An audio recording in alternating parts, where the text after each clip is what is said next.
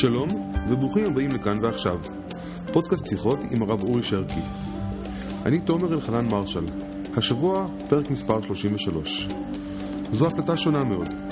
לאחר שבועיים של הפסקה, בעקבות רצח בנו של הרב, שלום יוחאי, השם ייקום דמו, חזרנו לשוחח. פתחנו את השיחה על האבל האישי, אבל כדרכו של הרב, עברנו לעסוק בנושאים של כלל ישראל. יש בהקלטה הפסקה קצרה עקב בעיה טכנית. איתכם הסליחה. בוקר טוב, הרב שרקי. בוקר טוב מורח. אמ, למדתי עכשיו שלא שואלים לשלומך.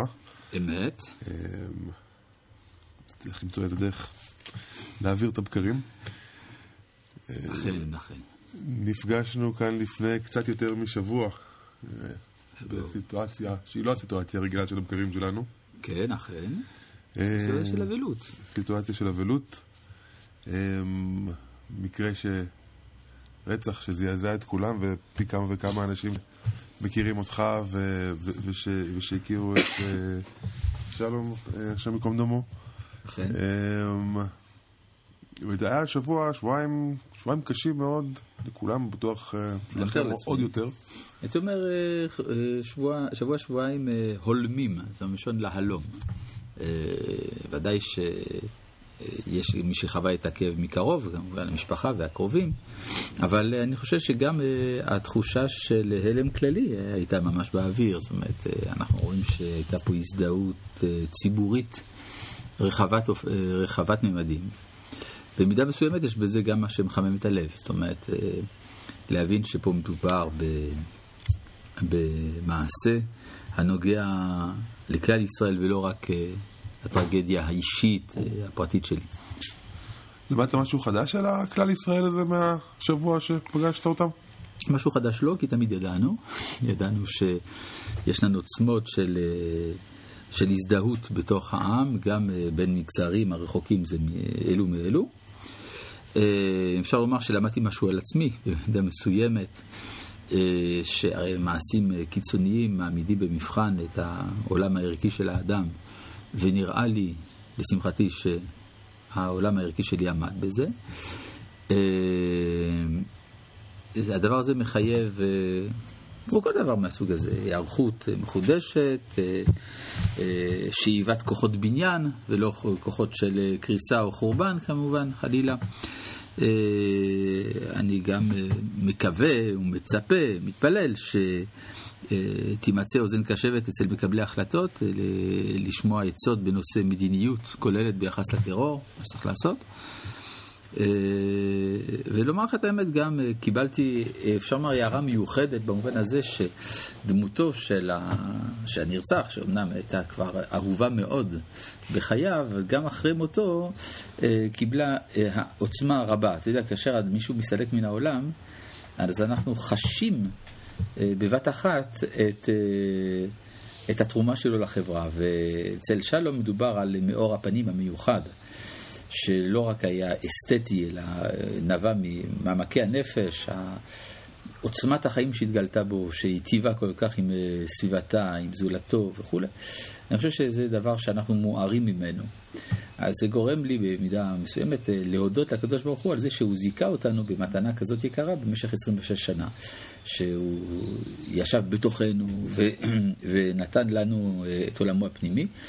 אה, אני חושב שזה אחד הדברים שהתחדשו לי, אפשר לומר. ובאמת הנושא הזה של uh, העוצמה והאחדות אה, הורגשה הרבה מאוד בלוויה, אחרי זה גם פה בשבעה הורגשה. כן. למה, למה רק ב- ב- ב- ברגעים הקשים האלה, גם במלחמות אנחנו פתאום במיטבנו, איך אנחנו יכולים להביא את זה למקום, וזה במקום שאנחנו לא יכולים לבנות בו, אתה נמצא בשפל המדרגה, אתה נמצא במקום שאנשים אה, מתכנסים בשביל לתמוך אחד בשני ולעזור אחד לשני כדי לא לקרוס כמו שאתה אומר. אבל זה לא מופיע ברגעים האלה ש... שהם הרגעים השמחים יותר, הרגעים של, של הלקדם, של הלבנות. אתה רוצה לך מה אני חושב על זה? לא, זה לא צריך להיות ברגעים הרגילים. כלומר, האחדות יש לה מעלות עצומות, היא פועלת כל הזמן, ובזמן החיים הרגילים, אפשר לכנות את זה כך, זה חשוב שהאחדות לא תבוא תמיד לידי ביטוי, כדי שכל אחד יוכל אה, לקדם את מה שחשוב לו, להתנגד לשני במה שהוא חושב שהוא טועה.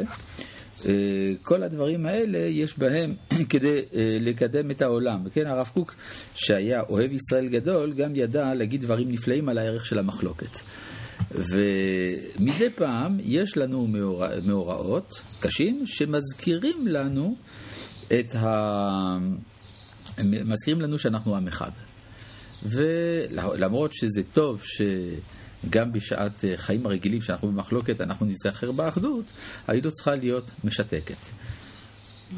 כך שאני אופטימי ביחס לזה. כלומר, אין לי טענות על עצמנו על זה שאנחנו לא מגלים את האחדות בזמנים הרגילים.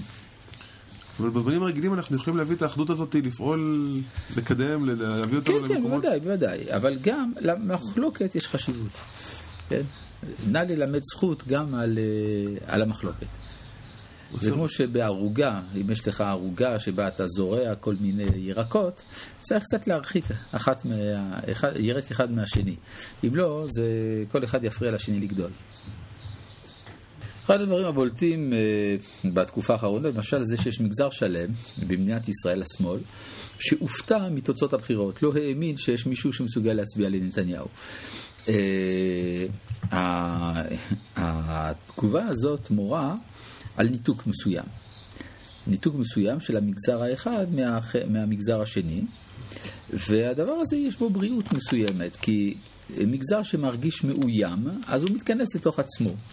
וההתכנסות לתוך, ההתכנסות בתור אידיאל בוודאי שאיננה חיובית, אבל יש מצבים שבהם אה, צריך לשאוב כוחות מבפנים. והייתי אומר שכל אחד בתורו, כל מגזר בתורו במדינת ישראל, יש לו את הזמן שבו הוא חושב שהוא כל העולם ושכל האחרים לא קיימים. זה קורה לכל אחד ואחד, זה במגזר הדתי, במגזר הימני, במגזר השמאלני. אז אה, יש לזה גם תפקיד. מה התפקיד? מה?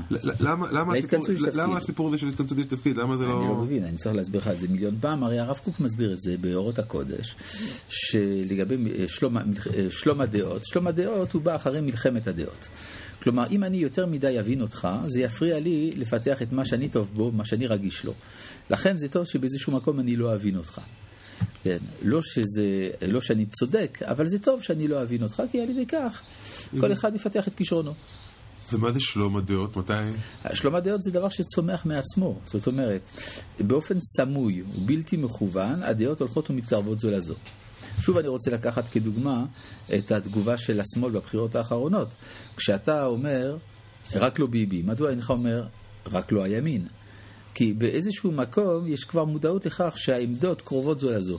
אז חיפשו אישיות פרטית להתמקד בה, כן, שעשו אותה שנואה. אה, על מנת אה, לאפשר, אה, לאפשר את המאבק עדיין. כן? כלומר, זה מה שקורה. זאת אומרת שכאשר אתה ואני רבים, בסופו של דבר, מעצם זה שאנחנו רבים, אנחנו באים במגע אחד עם השני ומתקרבים זה לזה. זה שלום הדעות, הסיפור הזה שהוא מתחיל, הוא מתחיל את, הרב קוק מדבר על, על שלום הדעות, זה, זה, זה איזשהו שלב שנגיע אליו בהיסטוריה, זה, זה מצב שקורה מדי פעם. בוודאי שאנחנו נגיע לזה, ולפעמים זה מתגלה, במיוחד במצבי אה, לחץ, כמו שאתה ציינת, אבל אה, אה, איך לומר, אה, זה, זה ציפייה כוללת.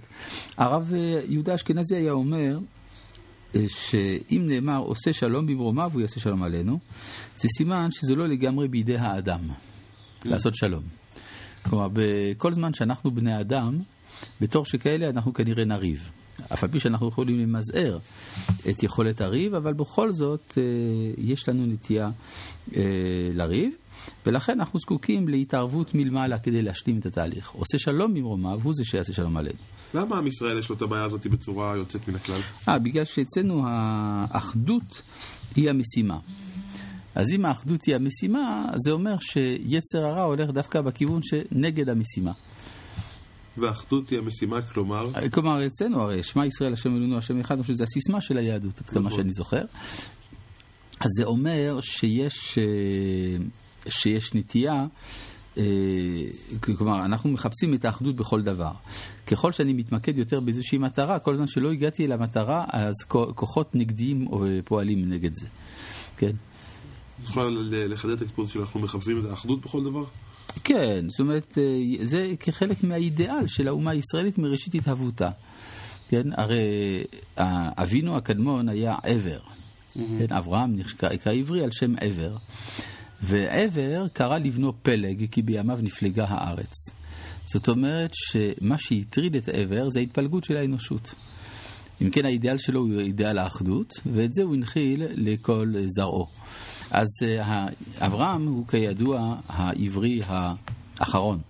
כן? הוא אחרון העברים הקדומים שהיו בני בניו של עבר, ובתוך המשפחה של אברהם ישנן מחלוקות כיצד מיישמים את האחדות. מחלוקת בין אברהם, תרח, אה, בין אברהם, נחור והרן. בתוך משפחת אברהם כל פעם רבים כיצד לעשות את האחדות. בין יצחק לישמעאל, יעקב ועשו, יוסף ואחיו. כלומר, מכיוון שנושא האחדות הוא הנושא המרכזי, אז בו מתמקדים. כן? המשיח הוא רק חלק מן התהליך הזה, הוא לא דמות פלאית שהיא עושה את הכל ב... כמו איזה מכשף או איזה קוסם, אלא המשיח הוא התולדה של המאמצים שלנו. והמאמצים האלה הם מאמצים ריאליים, מדיניים. כלומר, זה, זה לא איזה... כלומר, לא על ידי שאני אמנע מלדבר לשון הרע או אניח תפילין של רבנותם, אני אביא את המשיח. להפך. כן? הרי כל, כל הדיבורים האלה, שככל שנעשה יותר מצוות של חסד ואהבה, אנחנו נזרז את ביאת המשיח, העמדה הזאת היא מרחיקה את המשיח. וואו. בוודאי, בגלל שהיא גורמת לאדם להתעסק לא בנקודה האמיתית. הנקודה האמיתית, ודאי שקיום מצוות הוא דבר חשוב, אבל אם אתה רוצה להביא את המשיח, המשיח זו תוכנית מדינית. אז תקים מדינה, הנה, זה חלק מהעבודה. אה, תפעל לשם אה, הקמתה של שושלת מלוכנית מבית דוד, ואז יש לך משיח. כן? תבנה את בית המקדש, תקבץ נדחי ישראל, זה נקרא משיח. כפי שפעם אמר הרב אה, פילבר בפני קהל של חב"דניקים בארצות הברית, שחב"ד סבורים שהמשיח יביא את הגאולה, והרב קוק סבור שהגאולה תביא את המשיח. ואיך קרה שה... משימה הפכה לדמות מיסטית שקצת... 아, אה, בגלל המרחק, בזמן הגלות. כשאתה בתוך הגלות, בתוך החשיכה, אז כל המושגים המשיחים מופיעים בצורתם הניסית הפלאית. אה, זה כמו שכאשר אתה אה, רואה מרחוק את נקודת הסיום של הטיול. אז זה נראה כמו נקודה. כשאתה מגיע כבר קרוב, אתה רואה שזה נוף רחב, שיש לו הרבה מרכיבים. Mm-hmm. אז בזמן הגלות ליהודים לא הייתה ברירה אלא להאמין, והאמונה הייתה קיצונית מאוד, אמונה במציאות פלאית לחלוטין.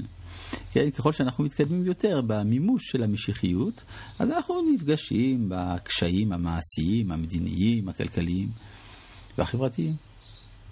אז ככה אנחנו נוכל להגיע לזה, ובתקווה גם לשים לב שאנחנו הגענו לזה. אנחנו מגיעים לזה כל הזמן. פעם שאלו את הרב ציודה קוק מתי המשיח יבוא, הוא אמר, הוא כבר קצת בא. טוב, אז שנזכה להרגיש שהוא פה, כולנו. אמן כן יהי רצון. תודה. כל טוב.